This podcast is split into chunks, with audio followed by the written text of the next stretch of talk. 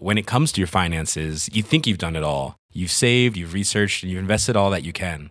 Now it's time to take those investments to the next level by using the brand behind every great investor, Yahoo Finance. As America's number one finance destination, Yahoo Finance has everything you need, whether you're a seasoned trader or just dipping your toes into the market. Join the millions of investors who trust Yahoo Finance to guide them on their financial journey. For comprehensive financial news and analysis, visit yahoofinance.com, the number one financial destination, yahoofinance.com.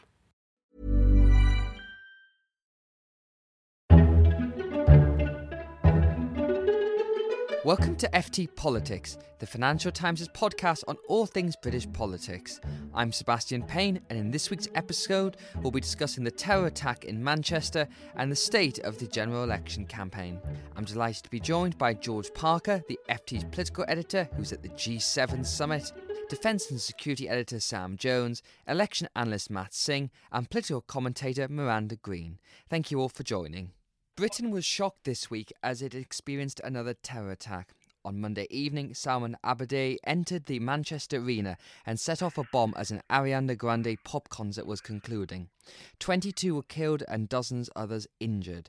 The security services appear to have uncovered a terrorist network in Manchester. There have been numerous arrests since then. The UK's threat level has been raised to critical, its highest level, and soldiers have been deployed to the streets. Sam Jones, just to begin, it's obviously these things are very, very hard to predict, but the security services have been thinking that some kind of attack like this was coming. The inevitable question is could more have been done? In some ways you could say more could have been done that more resources could have been thrown at the problem. It's relatively well known inside whitehall that the security services are fairly stretched in terms of the amount of subjects of interest the suspects that they have to keep tabs on. There isn't really any call for new legal powers. We've just had the investigatory powers bill the so-called snoopers charter come through.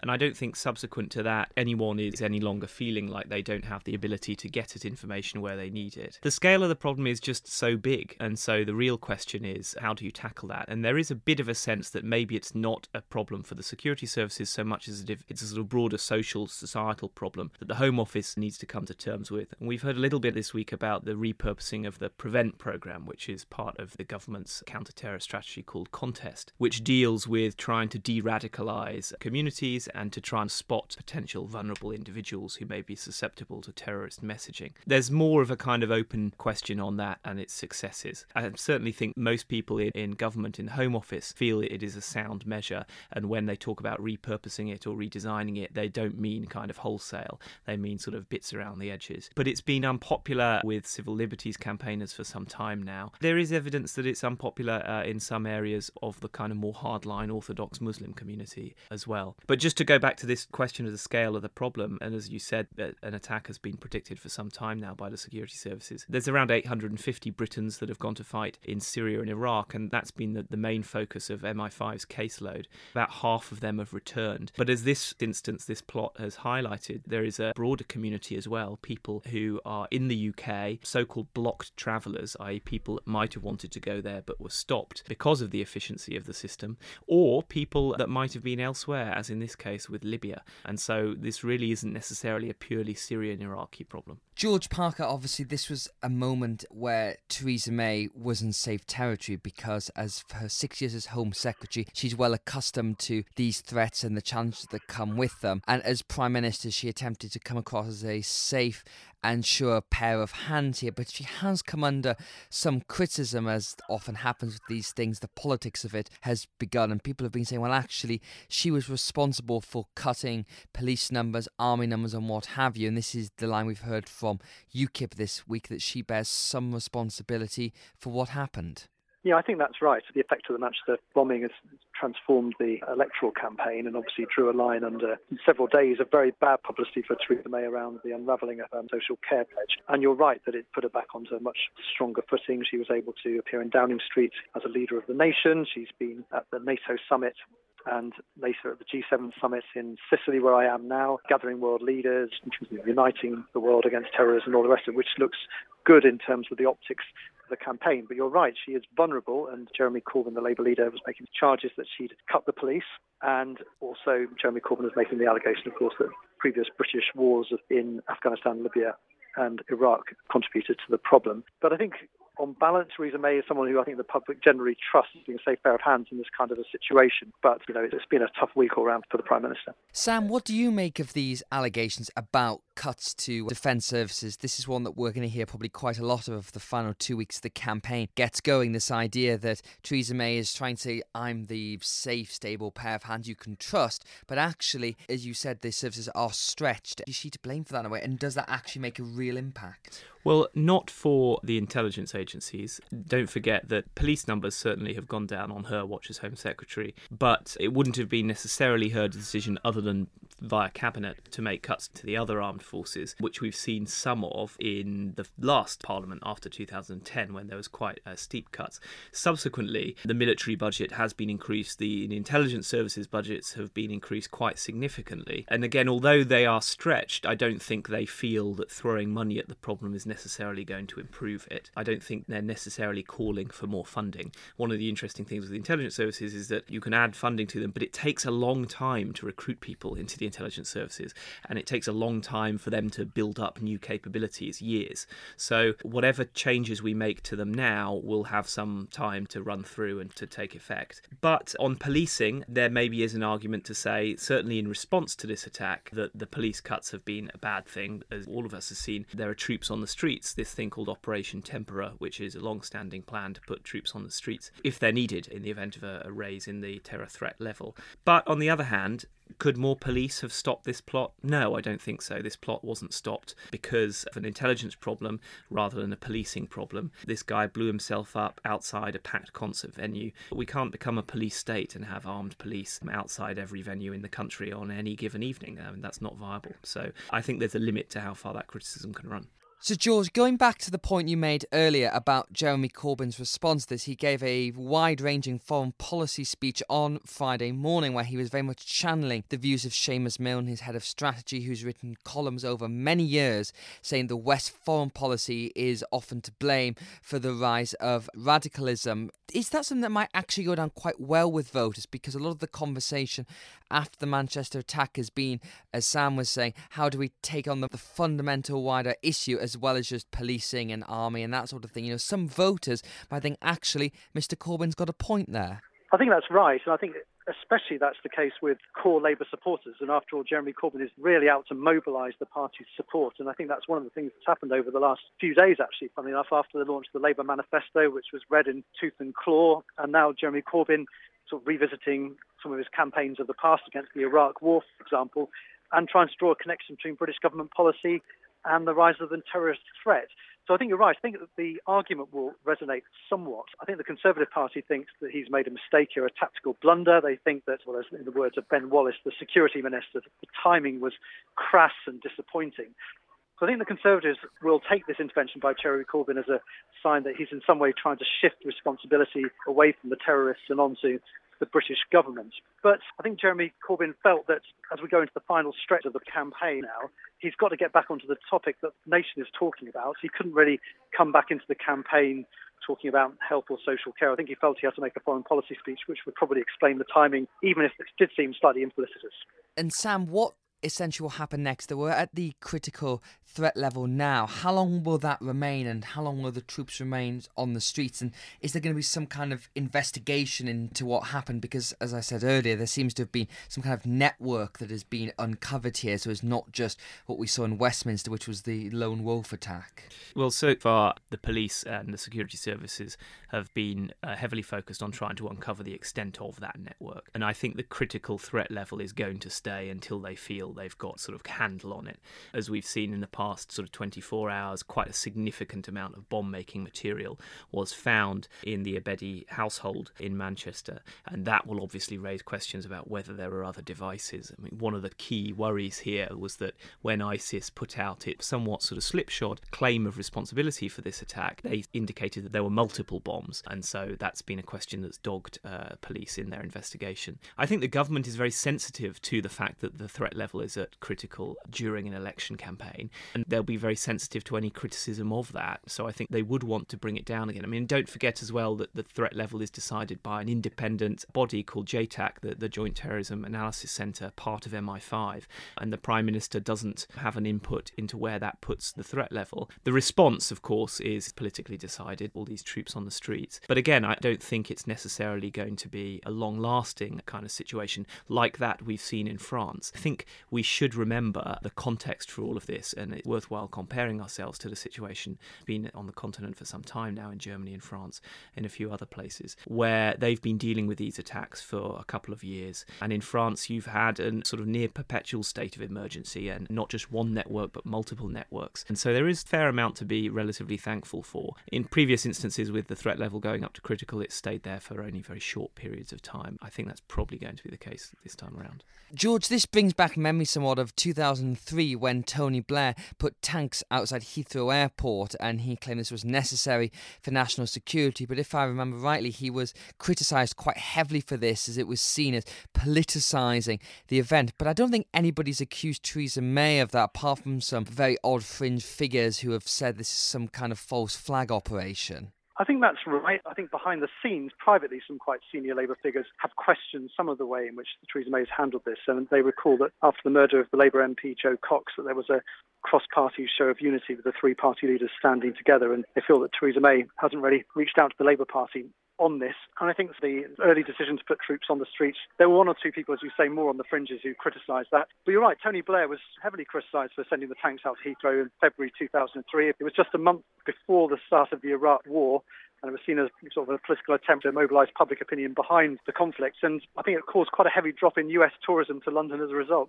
And do you think Prevent is going to become a part of the campaign? Much that Sam was saying that there was already talk of reviewing it, tweaking it, changing it, but there's been a lot of figures out and about criticising Prevent at the moment, saying it's not doing its job. And I think Amber Rudd has already said that this summer it was going to have some kind of relaunch. Well, it might become part of the campaign, but if you talk to the pollsters, you talk about the big four issues that the public really care about in elections, and in particular this election, which are immigration, health, the economy, and now Brexit. Now, if terrorism and security and the prevent strategy are top of people's minds when they go into the polling booths on June the 8th, then of course that should probably play to Theresa May's strengths. But I wonder, you know, elections are decided by a whole range of quite big factors. People make up their minds quite a long time before they take a view on the leadership potential of the, the main party leaders.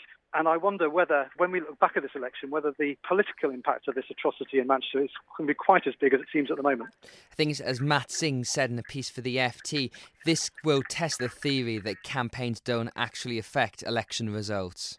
Yep, I mean, that, this will be a test of that. I suppose the interesting thing was the dynamic of the campaign, which was basically frozen in aspic immediately the attack took place. And what we don't know is quite what would have happened in the following few days after Theresa May's you turn on social care. We got a bit of a glimpse of a Prime Minister caught in the headlights in that interview with Andrew Neil on the BBC One show on Monday evening, where she looked very, very defensive, very wobbly, quite the opposite of the strong leader that she's been trying to present. And we don't know how that might have unravelled further in the days after that. Would the Tories have come under pressure, for example, to say where the cap was going to be set for social care bills? So there's things we don't really know, but I suspect in the end this election will be decided by bigger things in voters' minds other than just security and terrorism.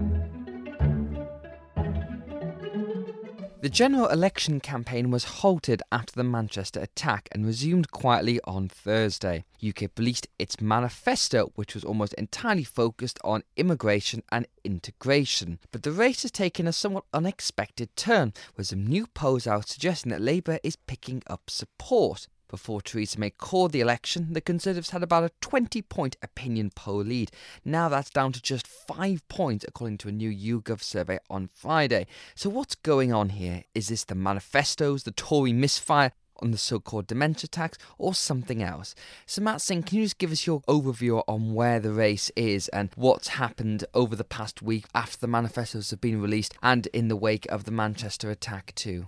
Sure. So there's clearly been, in terms of the gap, which is the thing that matters in terms of seats in our electoral system, there has clearly been a move in Labour's favour. Now, taking that apart, there's been a relatively small drop in terms of the Conservative vote share. There is clearly a hit, which quite likely is to do with the social care U turn and everything else following the manifesto launch. But the big move, and it's really a continuation of a move that had been going on before, is that Labour's poll ratings, and in particular Jeremy Corbyn's personal ratings, have continued to improve. Now, this has been echoed. So, apart from the YouGov poll that came out last night, there was also another poll from Kantar Public which showed a slightly larger lead, an eight point lead, but still a substantial reduction from their previous poll. So, in terms of what's actually going on, it does seem as though Labour is picking up support across the board, but particularly among younger people and increasingly among people who didn't vote last time.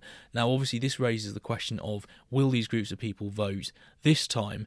There are two big problems that pollsters have. First of all, there may be people telling them that they're going to vote and vote Labour who might end up not actually voting. The second problem, which my sense is is perhaps a bigger worry for pollsters, is that they're getting people who say they'll vote Labour and actually will vote, but don't represent their demographic particularly well because they're too interested in politics. It's a chronic problem getting people who are not interested in politics, particularly younger people, to take polls about politics. So the people they do get may not be typical. That's going to be something that the pollsters are actually having a big meeting today and they'll be discussing all of that sort of stuff, but they won't really know until the 9th of June. Either way, Miranda, it certainly created some jitters because obviously when this election was called, it was expected to be a shoo in for Theresa May, and we talked about big gains, a hundred seat majority, all this kind of stuff, and it's all sort of seems to be falling apart a bit. The first thing was this manifesto misfire. I spent four five days going around Teesside, Tyneside, Northumberland, the Scottish borders last week, and I was struck by every single Conservative candidate I spoke to had raised the so called dementia tax as an alarming doorstep issue. And it was not necessarily because people were against it, it was because they didn't understand it. And introducing such a hugely complicated policy change in a short campaign really does look to have been a big mistake by Theresa May's team. I think there are two main problems with how the Conservative campaign has developed over the last few days, leaving the events in Manchester aside. And one is, as you quite rightly say, that the Labour Party got lots of coverage for a manifesto which was essentially like the entire contents of a sweetie shop for the electorate. Whether you want to attack it as populist or commend it as popular is your choice, but it certainly went over well. Even people who you wouldn't think were a fan of such things thought, for example, rail renationalisation might be quite a good idea. In the strangest quarters, I have heard this said. The other thing was that they were then up against a conservative manifesto, which was much more an instruction to the population to take the medicine. So you had a very unappealing Conservative manifesto and a very Promise the Earth Labour manifesto. And then the social care, so called dementia tax, became the kind of focus for the unattractiveness of that whole Conservative programme. The second problem the Conservative Party has had is this is not the campaign they were supposed to be fighting. They were supposed to be fighting a Lynton Crosby playbook campaign he knows how to win elections. You're supposed to be as dull as possible, have one slogan, one strong leader, and bore the electorate until polling day with your singular approach. The problem for Theresa May is she's also got powerful characters around her, principally Nick Timothy, her policy chief, who wanted a manifesto that was ambitious and a radical programme for what a May government could do. The two things do not gel. You cannot have a boring Lynton Crosby style formula and a bunch of incredibly controversial, epoch making measures to transform the nation, most of which sound difficult, dangerous, and as if they might hit you in your pocket to the voters. Now, before we get too carried away with this, man, imagine Jeremy Corbyn standing outside Downing Street. There are two still key indicators that suggests that Theresa May is still going to triumph in some form. One is her personal leadership ratings, and the second is trust on the economy. And these are always the classic indicators. If I'm right in saying I don't think anybody has ever won an election where being behind on both of those, and Jeremy Corbyn Labour are still very far behind. But Mr. Corbyn's ratings have improved, but he's still way behind Theresa May. Is that right? Yes, that's right. And as far back as polling records go, there's no example of somebody being behind on both measures and winning. Usually the same person is ahead on both, and that person and their party win. So there haven't, as far as I'm aware, been any more polling on the economic competence since the events of the last week. But that said, I mean, the Conservatives have consistently had a big lead on that recently. In terms of personal ratings, yes, Jeremy Corbyn's ratings had been consistently below 20% until this month, and they've now shot up. So this is on the YouGov force choice between the two as who would make the best prime minister. So Corbyn has gone up from consistently below 20% up to 28% in the most recent poll. Theresa May had been somewhere around 50%, now down to 45%. So it's a much bigger move for Jeremy Corbyn. And it does seem as though, in, I mean, in terms of the people who disapprove, people who are hostile, even sort of among current Labour voters who were not even uh, saying he would make the best prime minister, he has made some headway there, and crucially, he has now overtaken Don't Know. So he's now uh, clearly Second a clear, choice. a clear second choice. All of these are things that we need to bear in mind because they tend to be less volatile and more indicative often of the final outcome than the top line numbers, but they have closed considerably. They will be making Downing Street uncomfortable. There's no question at all about that. And uh, as Miranda says, we've got a very different campaign to the one we thought we'd have.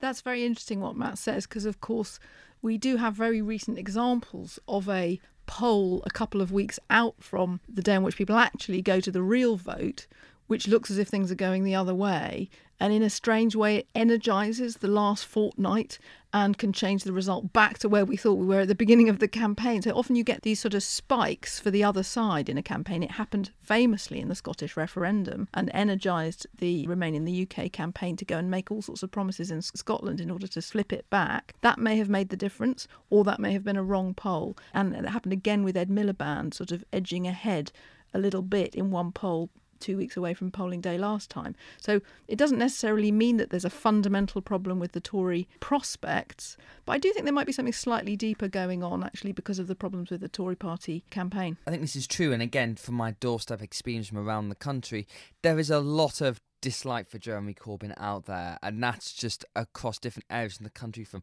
Cambridge to the West Country to the North to the Midlands, that people have all sorts of reasons why they don't like him. And it's the phrase that you've termed before, Matt, which is the I'm normally Labour, but, but Brexit, but Jeremy Corbyn, what have you. So it'll be interesting to see how that manifests itself when you get into that final two weeks. And I think you're completely right, Miranda. There'll be a lot of conservative activists too who will see this and suddenly think, oh my word, I now need to actually get out and make sure Jeremy Corbyn doesn't become Prime Minister. Because before, it was sort you could just sit back and hand out a few leaflets and assume it would all be all right. Yeah, and I think that when you've had these examples in the past, some of it has simply been people misreading or misinterpreting a poll. The one in the Scottish referendum, things were pretty close anyway. The fact they happened to be close to the line, you got one that was slightly the other side, provokes a hugely disproportionate reaction. Likewise, the two or three polls in the last campaign that put Ed Miliband ahead after the Easter weekend caused another newspaper to put out a very bold splash that subsequently turned out to be. It was the uh, day the case. polls turned. Indeed. And then a couple of hours later, some polls came out showing something completely different. I mean, you do tend to get a lot of genuine volatility with vote shares moving around a lot.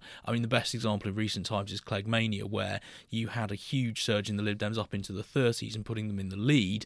And then when the votes were counted, they were up 0.6 of a point from 2005 And lost seats. and lost seats because part of that was because of the Conservatives gaining and taking more off the Lib Dems. But also, I think it may have perhaps have caused them to put resources in the wrong places, anticipating gains. Well, this is what's so fascinating about it because when you look back at it, you don't really know whether it was the panic about the poll changing the campaign and changing the motivation of activists, etc., that then brought the eventual result back into line. Or whether the poll was just wrong and people were going to shift back anyway. So it's kind of fascinating because we will, in a sense, never know. Indeed, although one thing we know this time is that these Tory threats about what might happen, you know, maybe hung parliament, you know, those sorts of things do actually seem a lot more believable now than they did a few weeks ago. Just to move on to the other campaign story this week, Miranda, which was the UKIP manifesto. So they began campaigning again after the awful events in Manchester.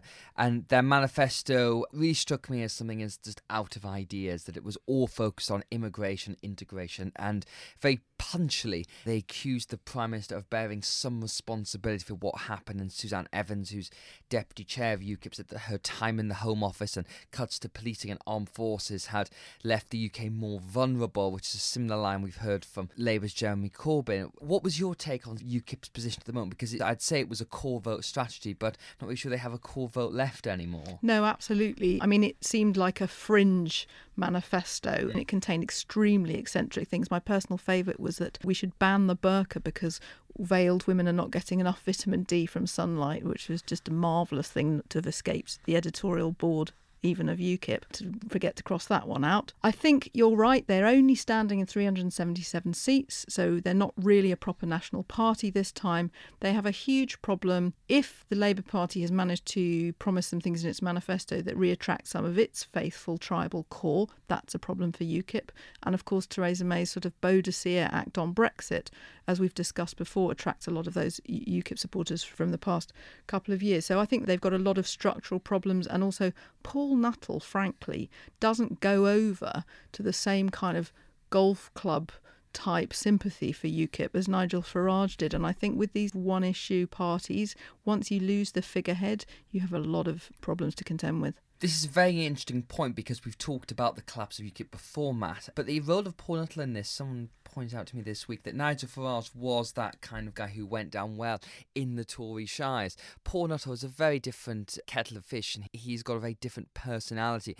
And what was your take on where the party's at the moment? The vote share has dropped. Four percent in four percent, and some pollsters are now taking into account the fact that UKIP aren't standing everywhere, so they only give you the options that are on the ballot paper in your area, but not all of them. So in fact, UKIP's vote share could still even be slightly overstated. Bear in mind, 2010 they got 3.2 percent. It's not inconceivable they do even worse, although it's hard to be precise. Yeah, I mean, in terms of the leaders, as you say, Nigel Farage was hugely popular and hugely well known. Paul Nuttall does not have the same kind of popularity, and in fact, a lot of people are not aware of him. In terms of targeting Labour, that's very different to the sort of Farage approach, but it certainly seemed the right strategy at the time. But in reality, a lot of the Labour support has gone directly to the Conservatives. So. It's quite curious as well, Miranda, how little we've seen of Nigel Farage. I don't think he's done anything really in this campaign at all. I know he's not running for parliament or anything, but as one of the party's biggest cheerleaders, I expected him, you know, to at least pop up a few times and support the party's cause. I don't think he's done any major event at all. No, indeed. And actually, you wonder whether he's now slightly embarrassed about his former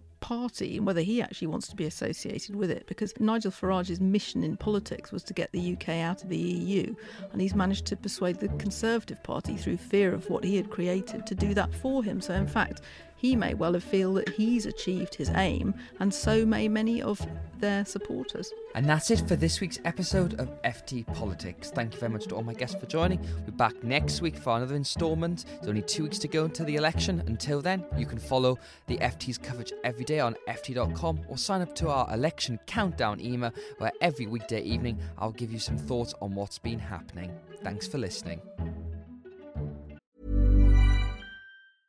Selling a little or a lot? Shopify helps you do your thing however you cha-ching. Shopify is the global commerce platform that helps you sell at every stage of your business. From the launch your online shop stage to the first real life store stage, all the way to the did we just hit a million orders stage. Shopify is there to help you grow. Shopify helps you turn browsers into buyers with the internet's best converting checkout. 36% better on average compared to other leading commerce platforms because businesses that grow grow with Shopify. Get a $1 per month trial period at shopify.com/work. shopify.com/work. When it comes to your finances, you think you've done it all. You've saved, you've researched, and you've invested all that you can.